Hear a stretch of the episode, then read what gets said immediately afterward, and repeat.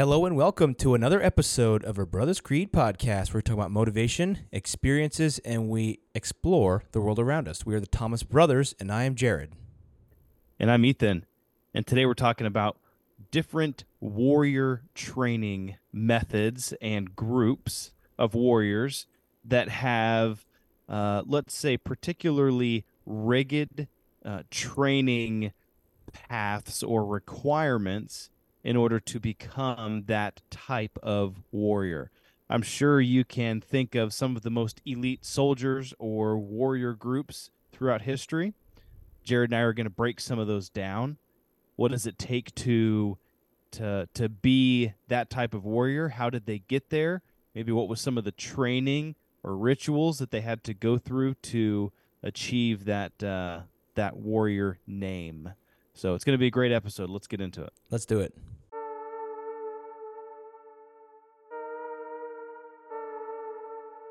Yeah, I'm thinking I'm back.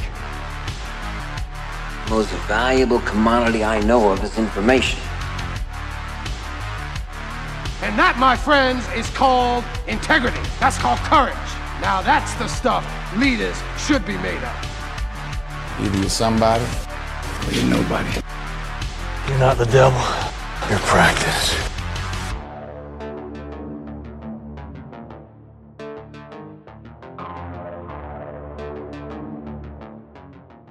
So I think that um, for the, when I think about just warriors into different societies, I think that most of these warrior type soldiers who have been trained, you know, since a young age, uh, that is almost entirely going to be uh, from history. Uh, I can't really think of very many modern day examples of uh, you know someone growing up in an environment like that. I mean, maybe someone who's like some kids who have been captured and radicalized in some kind of terrorist training camp with all of our U.S. equipment. Uh, Yeah.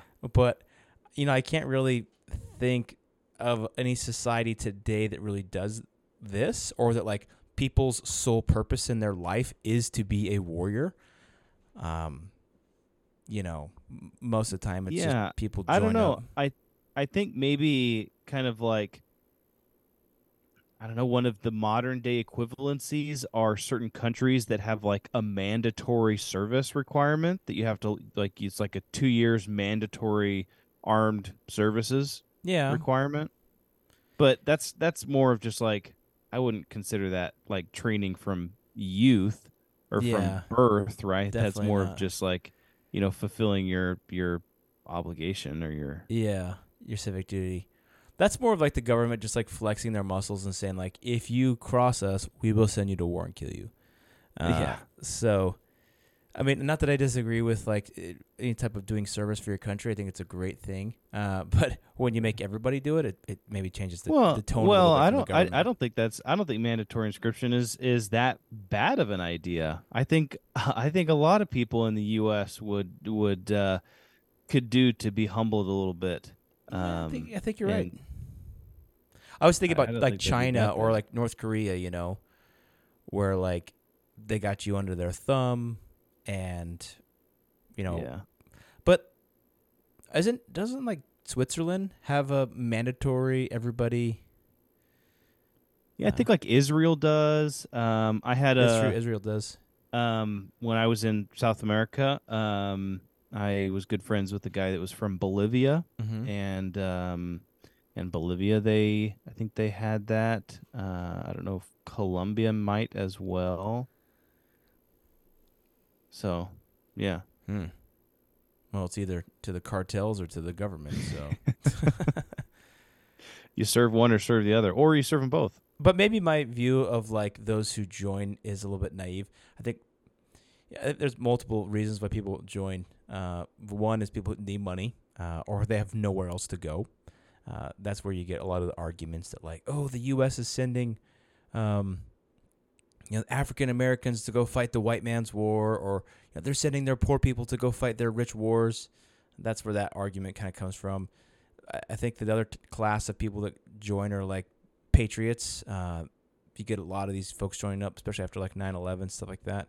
Maybe not so much anymore because it's so fuzzy. You know what is actually defending our country versus what is just doing the government's bidding uh, for for the president or for somebody else. And then you get these uh, other folks who are just psychopaths and they want to kill uh, in a legal way, so they join the army.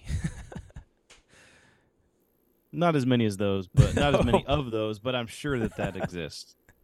yeah, I think I heard that in a movie a movie once, but so I thought that was a funny one to throw in there. But uh, but anyway, uh, so we're talking about but we're talking about folks who have been steeped in their culture's warrior culture since the, since uh, very early on in life. Uh, one of the ones I'm going to talk about first is the samurai.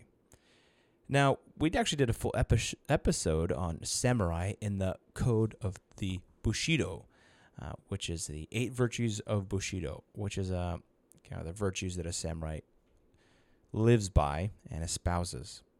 So during the the feudal periods of Japan, which lasted a very long time, uh, during the last feudal period, the Edo period, there's um, quite a bit of inform- information about how these samurais uh, worked and how people were trained into becoming a samurai. So the only way to become a samurai at that point was to be uh, born into a samurai family. Uh, and this is during the, the last Edo period. At other periods, uh, it wasn't exactly like that, um, but you kind of had to be born into this nobility, or you could marry into it, or be adopted into that family of a samurai. So when a, a young boy uh, reached the age of seven, he was gifted a, uh, a, sh- a, a short sword called a I'm going to butcher this. Kizashi. Uh, starts with a W. I'm assuming the W is silent. Uh, Kizashi, as I think is what it's called. Uh, and he's gifted that by his father. It's like a miniature. It's between like a tanto knife and a samurai sword. It's just kind of like a miniature sword.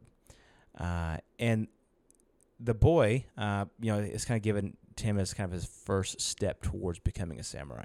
Uh, he's taken to the local school to be presented to the daimyo, who is the sword master. Uh, and the young boy would be called a chigo. Uh, that's kind of their the young kids up until the age about 13. Uh, so what they're expected to do, to do is expected to live by a very strict set of rules. I mean, these are these are just little kids. I mean, my seven, my my one of my kids just turned seven, and so you know he can't be doing crazy stuff. He can't be just sword fighting out in the yard with himself. In fact, he took the axe out yesterday of the woodshed and started chopping one of our trees down. I'm like, why did you do that, buddy? And he's like, oh, well, it's not dead until it's falled over, right? I'm like, dude, come on, man.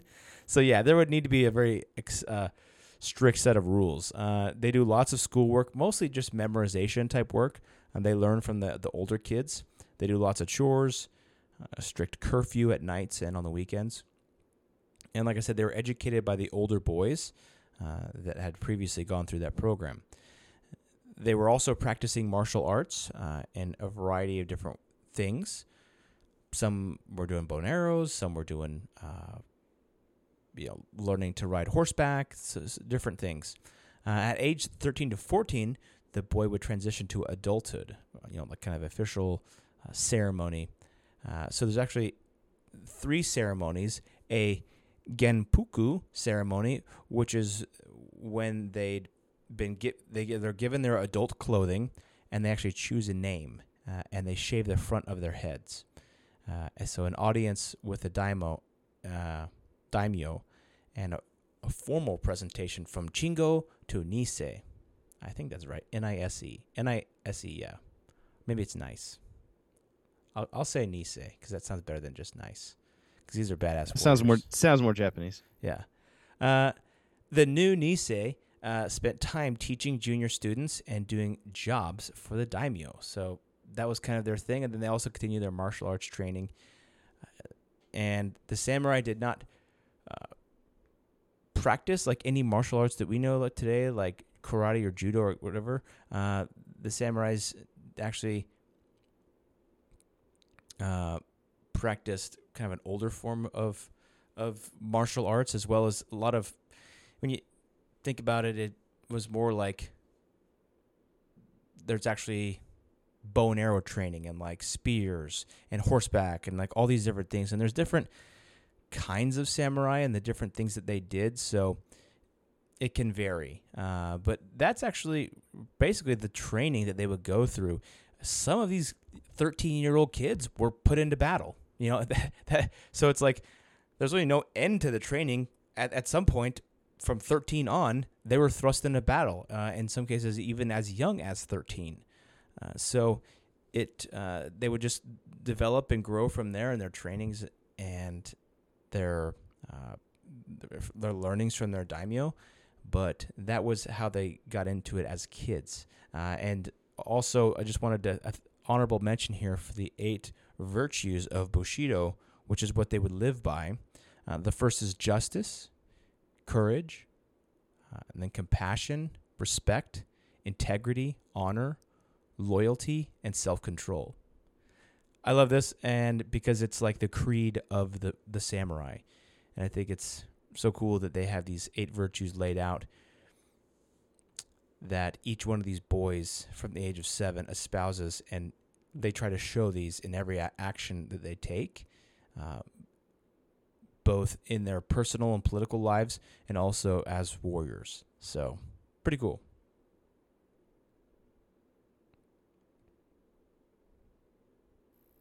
That's pretty crazy like the the age and that's actually going to be a common theme I think as we go through these are um just the age that some of these kids start at in their training.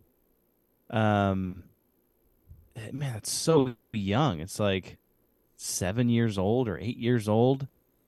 Yeah. It's just it's just like I guess if you want to get at them young then you got to start the training early. But you have to, like in our society, we train people up to be knowledgeable about a wide variety of subjects. You know, they need to know about Yeah. all kinds of things.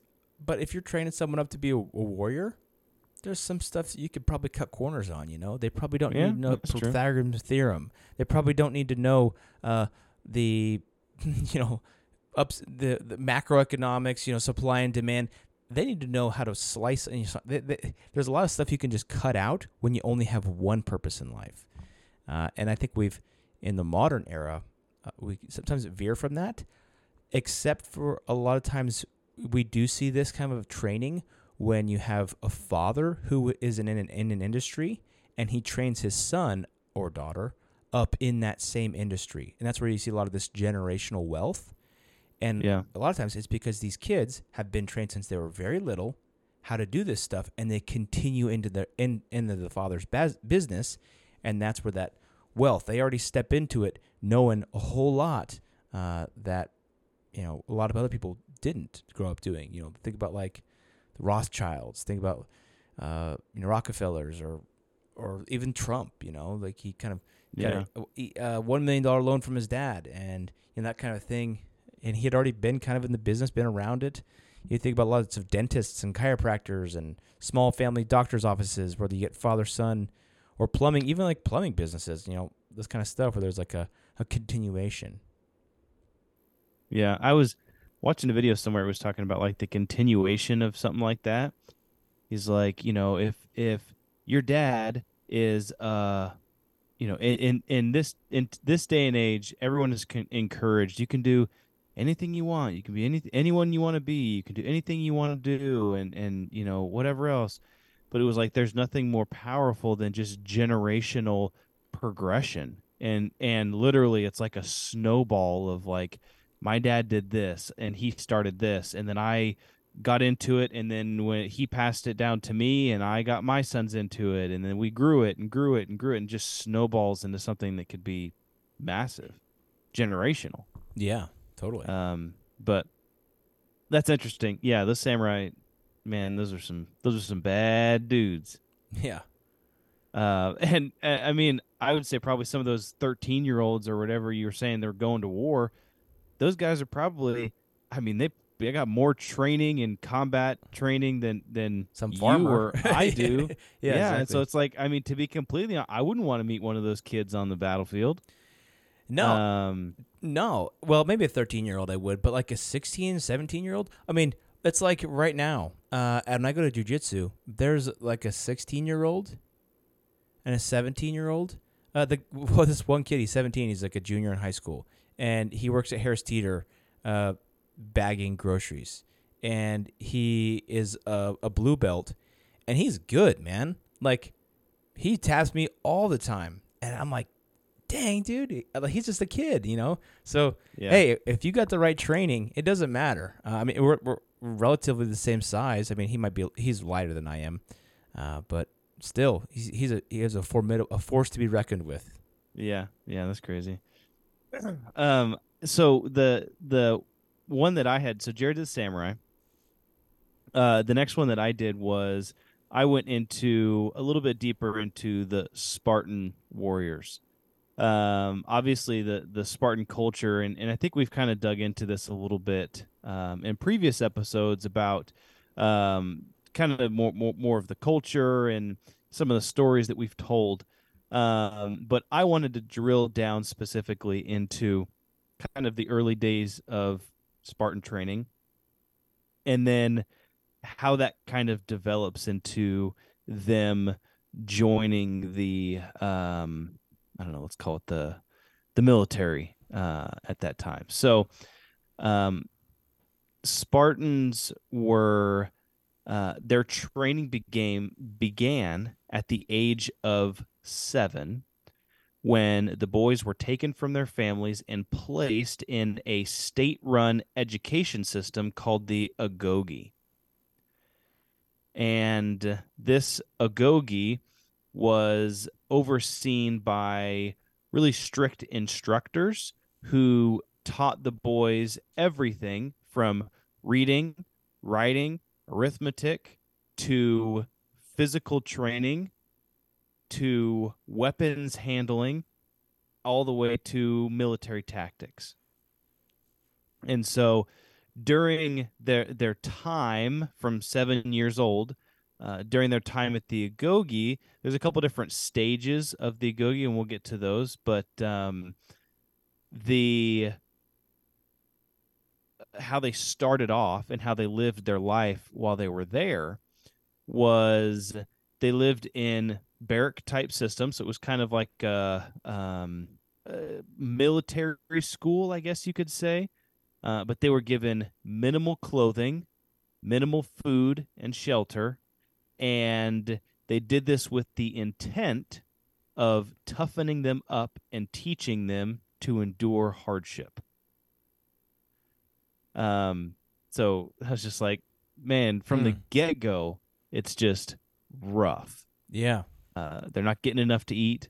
They're cold. They're not comfortable in their living situations, and they're constantly encouraged to fight. So it says they were encouraged to fight amongst themselves to develop a sense of competitiveness and aggression. So infighting was completely encouraged. That's interesting. Uh, well, that's you know that's philosophy is absolutely opposite of the philosophy today. You know. But I yeah, it's everybody be nice and everybody's comfortable and Did- is everybody doing okay? Well, did you have kids like killing themselves back then? You know, I wonder if that was a thing. I'm sure. Yeah, I mean, I'm sure you had people running, you know, or you had. But the thing is, these kids are like seven years old. I mean, Yeah, it's crazy. yeah. Um. So as they passed through the Agoge, uh, they were given more demanding and more physically rigorous training, such as long distance running, wrestling, a mastery of mar- martial arts. They were also trained in using weapons such as spears, shields, swords, kind of all of the the, the Spartan weaponry that you think of when you think of the 300. Um, that was just a Yeah. uh, a glimpse of the the Spartan army. So, in this Agoge, the they began when they were seven years old, and it lasted until they were twenty years old, at which they became full fledged Spartan citizens and members of the Spartan army. So, if they did not graduate from the Agoge, then they were not considered full fledged Spartan citizens and not members of the army. And so many times they were uh, shamed Uh, let's see. It says boys who failed to meet the standards of the Agoge were often shamed and ostracized by their peers, and, so, and in some cases, they were expelled from Sparta altogether. So that's pretty brutal. Yeah. I mean, can you imagine? Yeah, how how tough it would have been for these kids. Um, but at the same point, I would, and maybe it's part of their culture, but I would think as a parent that would kind of be tough too to, you know, have your child torn away from you at Yeah. seven years old and thrown into this brutal lifestyle. Is this all children or is this just some children? I think it's just male child, all male children. Well, what about like the politicians and stuff like that that weren't Spartan warriors? Oh, I think they still had to. I think they still had to train. Um, I mean, it, it was my impression. farm, what about that the farmers or like, you know, interesting. Yeah, I and, and maybe they still maybe they still graduated from this, but they, um, but they didn't join the military service. Maybe they had other duties. Actually, you know what? I think a lot. I think Sparta Sparta had tons of slaves. Um, Hmm. and I think they had their slaves do a lot of farming and and different things like that uh, for them. Obviously, you have politicians. Uh, I do know that some Spartan warriors and generals became politicians Yeah. as well, but uh, there there had to have been maybe some deeper kind of ranks and and stuff. Because I mean, some people were just not as good as fighting as other as other people. yeah. Um, so the the first stage um, of the Gogi, they were in there. They were young. They were just learning. This was called the the Pidus. Uh, It was focused on basic education and physical training. It was to kind of teach them reading, writing, math, uh, and then just get them strong, as well as all sports and physical activities. So this was just to help kind of develop their coordination and their minds and and, and everything else uh, build that sense of competitiveness, and they were encouraged to fight, like I'd said before, because they were trying to develop a sense of aggression in them at all times.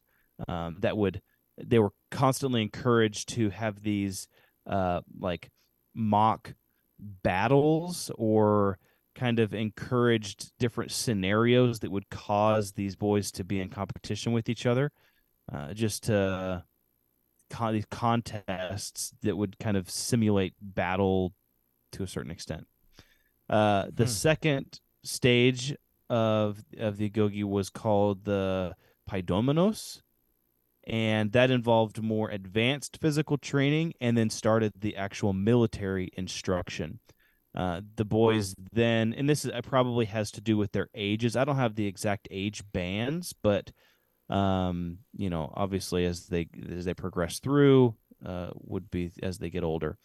Um, in this second stage, they were trained in the spear, the sword, and the shield, and to fight in the phalanx formation, which is you know what we know the um, the Spartan warriors fought with. It was like this special sh- sh- sword and shield uh, Combination. for- formation that they that they fought in Yeah. uh, that was brutal. And then the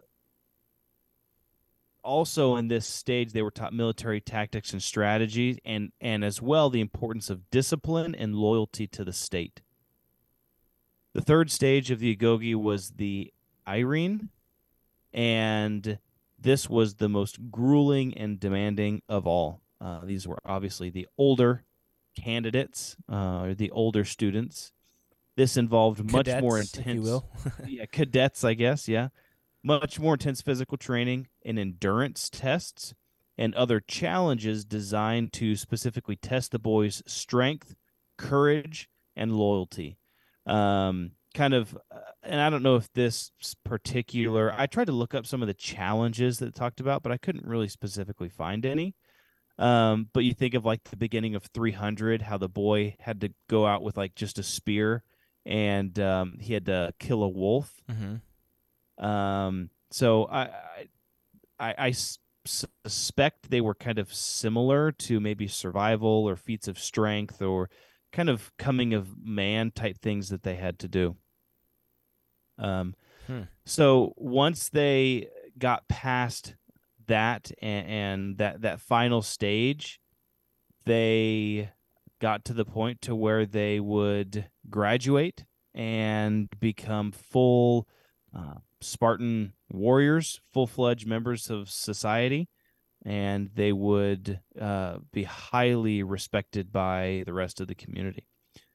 So, in I guess five or six bullet points of the things that they taught in this Spartan school, the Agoge, was physical training, weapons training, military tactics, wrestling, endurance, discipline, and uh, agonistic training, which involves engaging in like competitions such as uh, races, wrestling, boxing, uh, fostering a, uh, a competitive spirit Yeah. to to develop aggression. So imagine doing all of that for let's see from the age 7 to the age of 20. So for 13 years that was your entire life all day every day. I mean, you'd be Hard. you'd be a, you'd be a bad dude when you came out of that, man. Yeah. Yeah, that's crazy.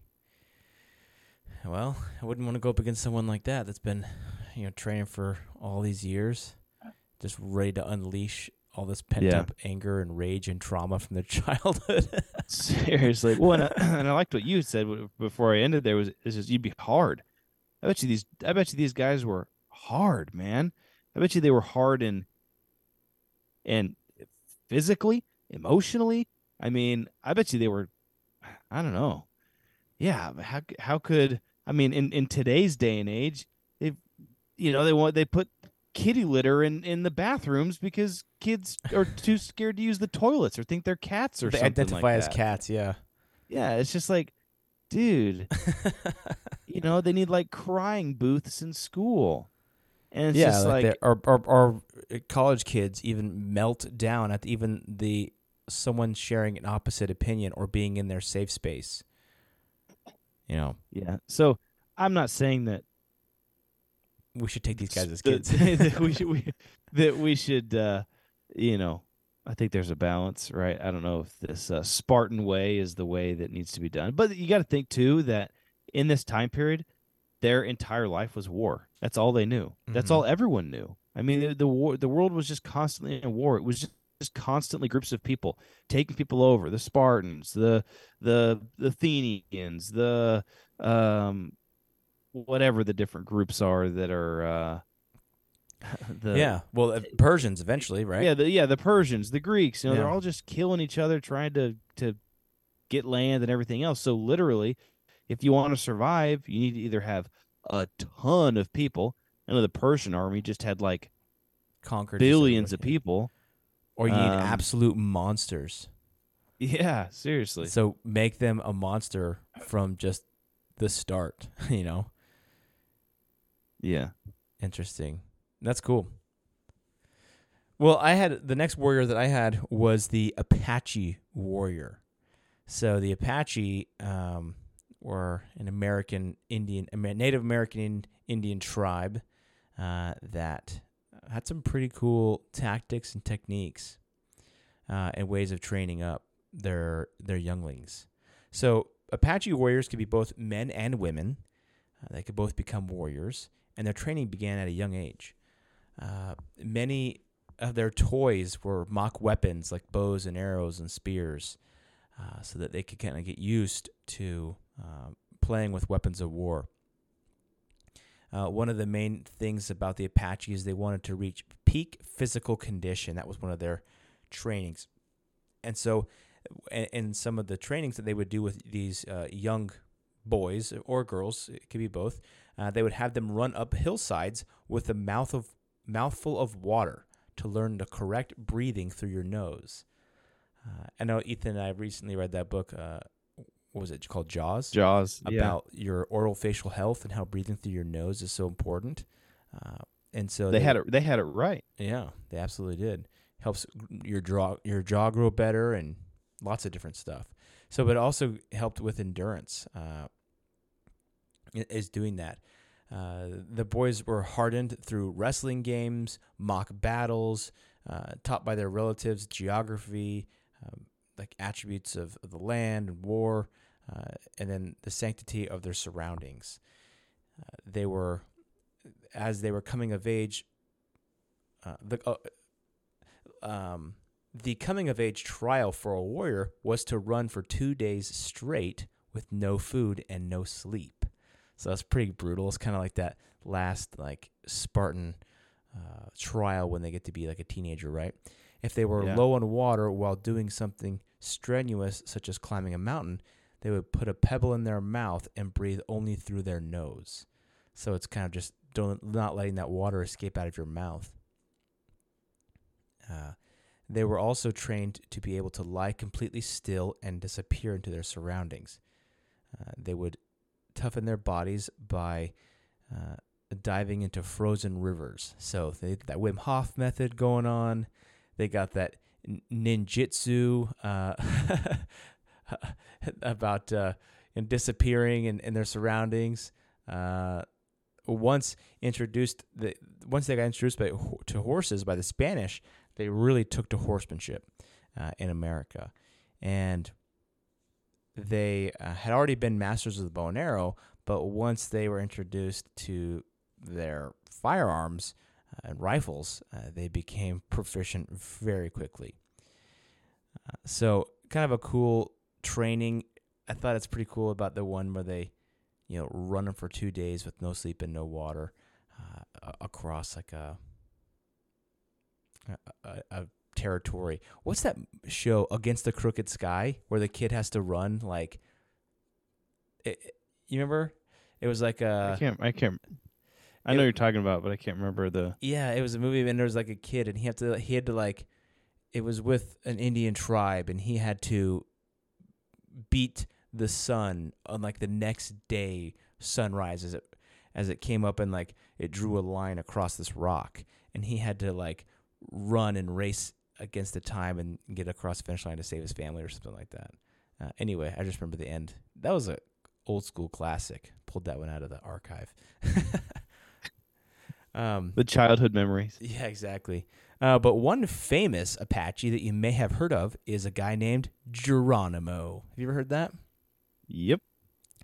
So Geronimo was an Apache medicine man who, after having his family killed, turned to fighting in the Apache Wars against Mexico. So the Apache fought the Mexican army. Well, at that time, it was kind of more the Spaniards. Um, similar to how the Comanches uh, did it. The Comanches were also another warrior society. Uh, we talked about the Comanches though in, in a different episode.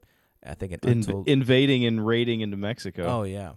So uh, and his so Geronimo, uh, in his despair, he heard he like basically went to the mountaintop and he and he heard a voice on the wind that told him, "You will never die in battle, nor will you die by gun.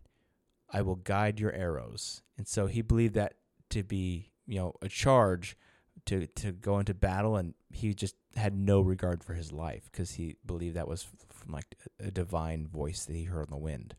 So during a battle that he was fighting with the Mexicans, uh, Geronimo did not fire arrows from cover as many other Apache did. Instead, he ran zigzag at the Mexican soldiers so as not to be hit by their bullets.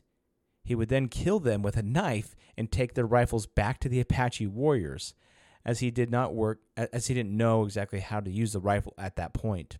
So the Mexican soldiers began to sh- shout Geronimo to warn each other of his charges. Uh, the origins of the word still have you know are, are still kind of unknown, but I think that's where it might be come from is those Mexican soldiers yelling Geronimo, and when he was coming at him doing the zigzag, you know, uh, and the the the Apache, or they're sometimes also referred to as the Chiricahua Apache, uh, began to chant the name in enthusiasm and in intimidation. So they would chant Geronimo. Uh, so the guy was fearless, uh, and he had just kind of run that zigzag pattern, run up right over to where they were, take their kill them, and take their guns, almost like you know that like trench warfare, almost. You know, just run up and kill Yeah. them and grab them, run them back. You know, and uh, so it's pretty cool. Uh, it reminds me of a scene from Band of Brothers where there's like this one sergeant and he's trying to give orders to the guys across the way and they're like in a firefight and he literally just like runs straight straight over to him like right in front of the Germans and they were so stunned they just look at him they're like what the heck? And he runs over to the other like uh little bunker area where the other guys are at and tells them what to do and he just ran like literally like five feet away from the Germans and they were like so stunned they didn't even do anything. Um so that's the Apache Yeah. warriors and I didn't know that Geronimo was an Apache but uh, he was. You know he wasn't uh, like a warrior from the beginning but uh, he he definitely became a warrior at the end of his life. Yeah, that's cool. That's that's pretty crazy how you know some of those like traditions and stuff develop like you know running up the hill with water in your mouth and and these different things that um I mean to a certain extent they did those things because they probably worked to Yeah. a certain extent or I mean they made you tougher. They didn't kill you or if they weren't, you know, overly harmful or risky then you know, I, I there's probably a reason. Yeah, Um, and so you know whether yes, making them training them to breathe through their nose or um, for you know oxygen uh, training under oxygen deprivation or, or just being quiet too. You know, if you're trying to sneak up on Yeah. someone in the woods and you're mouth breathing, they're gonna hear you, man. yeah, that's true too. So So just hopefully didn't have to do it with a sinus infection. yeah, well, there's some definite wisdom in these old cultures too. I think sometimes we we as modern people think we're so sophisticated or whatever, but. you know, there's a lot of wisdom that has been lost to the ages. There's probably more wisdom Yeah. that's been lost to the ages than we know right now. Uh, and Yeah. so, Well, I think it was under kind of the the weird therapies episode. We talked about um, I, I talked a little bit about wives' tales. hmm and uh, just kind of these old, you know, weird sayings that that people have that oh when you're sick do this or don't do that or whatever else and for some reason a lot of times they work. Well it's kind of trial and error and they just so uh, that worked one time and then you kept doing it and doing it and doing it doing it and it seems to work every time. So um yeah i i I agree with you. Sometimes you know our our science is just proving sometimes what these people have been doing for hundreds of years So it's like a, a modern day wives' tale for your experience recently, Ethan. If your child is acting sick, do not take them to the Golden Corral. Yeah. Well, he wasn't acting sick until afterwards, but I mean that's probably a sign too. And and if if he says he has a stomach ache, put a bucket next to the bed and tell him if you have to throw up, throw up in the bucket, not not on the floor next to the bucket. Oh, poor So- guy. Yeah. uh, so the last one that I had was this one. There's there's not a ton of information around the specific training um, that they would do, but I've always been super interested in uh, something that's called the Praetorian Guard. So the Praetorians or the Praetorian Guard was a special elite unit of soldiers that served as personal bodyguards to the Roman emperor. And so they were first established in 27 BCE by uh, by Augustus, who was the first Roman emperor, and he named the Praetorian Guard after uh, what was called the Praetorium, which the Praetorium is the tent of the Roman general that served as his kind of headquarters during battle. So the the Roman general, his his headquarters, his tent was called the Praetorium. And so that's where the Praetorian Guard came from. So Nice. at its peak, the Praetorian Guard contained about 9,000 soldiers who were very specifically and meticulously selected for their loyalty, discipline, and combat skills. Uh, they were highly trained in martial arts and weapons handling and were equipped with the best weapons and armor available at the time. So it, it kind of made me think of the um what was uh in the Game of Thrones the guys that the group of of knights that guarded the the main area um The knights that guarded the um yeah, like the king. What was it? The Oh, oh, you're talking about the Knights Guard. Or no, no, Yeah, no, no, the the, King's Guard. the king's guard. That's what it was. Or like the guys in the red suits that were in Star Wars uh, that protected the Emperor, the Emperor Snoke. Yes. Yeah.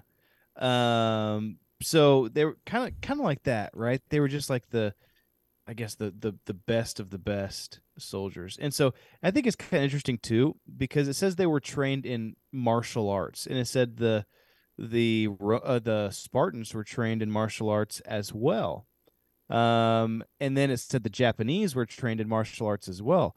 Now I don't know what martial arts meant back you know hundreds or even thousands of years ago i mean the japanese i kind of understand maybe but what kind of martial arts were um romans trained in Well, maybe just were- wrestling and you know, uh, you know i mean i guess boxing hand to hand combat kind of a thing. You know, i mean I, I mean i'm sure that i mean fighting was more prevalent then than it is now so i mean i guess you had people like in you had people in the the Colosseums and in um you know the uh, gladiators and everything else like you didn't have people that were fighting for sport. You had people that were fighting for their life. Yeah.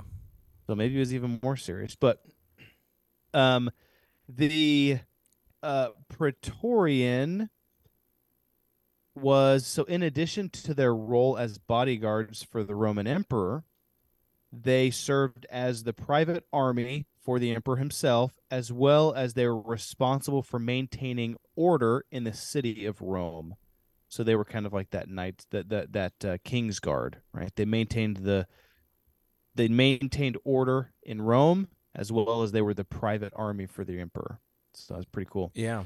um, they is kind of interesting too. A little bit more about them is they actually held a lot of significant political power and influence um, in, in the Roman Empire, and there's actually um, they got involved, unfortunately or fortunately, I don't know, depending on who you were, in some of the selection and deposition of some of the emperors.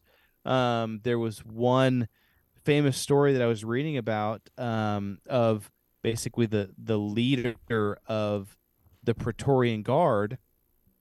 He was loyal to. There was two guys that were potentially supposed to become the next emperor, and the one guy that became emperor was not the guy that the leader of the Praetorian Guard thought should become emperor, and so they basically formed up a coup and it made Killed it him. so that they Yeah. ended up killing this guy and then gave it to the other guy. So they kind of just chose who they wanted to be emperor. Hmm.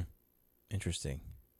Um, so they were uh, notorious for their involvement in numerous conspiracies and assassinations throughout Roman history. Uh, but they lasted for about 300 years, which is kind of cool. Uh, It's quite the um, so there was legacy. yeah. yeah, yeah. I mean, there's a lot of history there. Um, a- until Constantine actually disbanded them and replaced them with what they called the new Imperial Guard. Um, That's what they're called in uh, maybe Star Wars.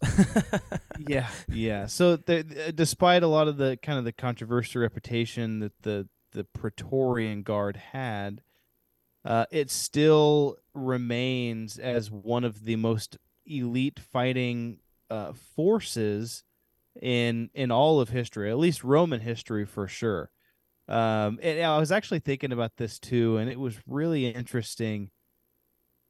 You know, There's this YouTube channel that you can go to, and I can't remember the name of it, but basically it shows like you can like it's a computer simulation, and it's computer generated, and you can like have two different types of enemies battle mm-hmm. and there's all of these metrics that go into like you know what kind of weapons they have they get certain values and what kind of armor they have they get certain values and what kind of training they get a certain level of value.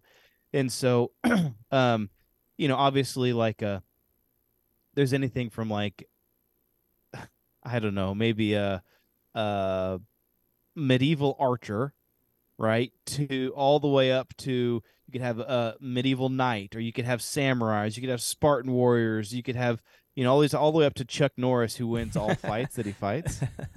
And so, but you know, this guy uh, on YouTube, he does like you know a, a hundred or maybe a hundred thousand medieval knights versus a hundred thousand samurai Oh yeah. and then he'll have them fight and then it's kind of you can see him fighting and in the different tactics and stuff and uh, it's just kind of interesting Huh. um but who, it just made me think who would win in a battle between a lot of these you know different different groups of people so Well, the broadsword would have absolutely trashed the samurai, the katana.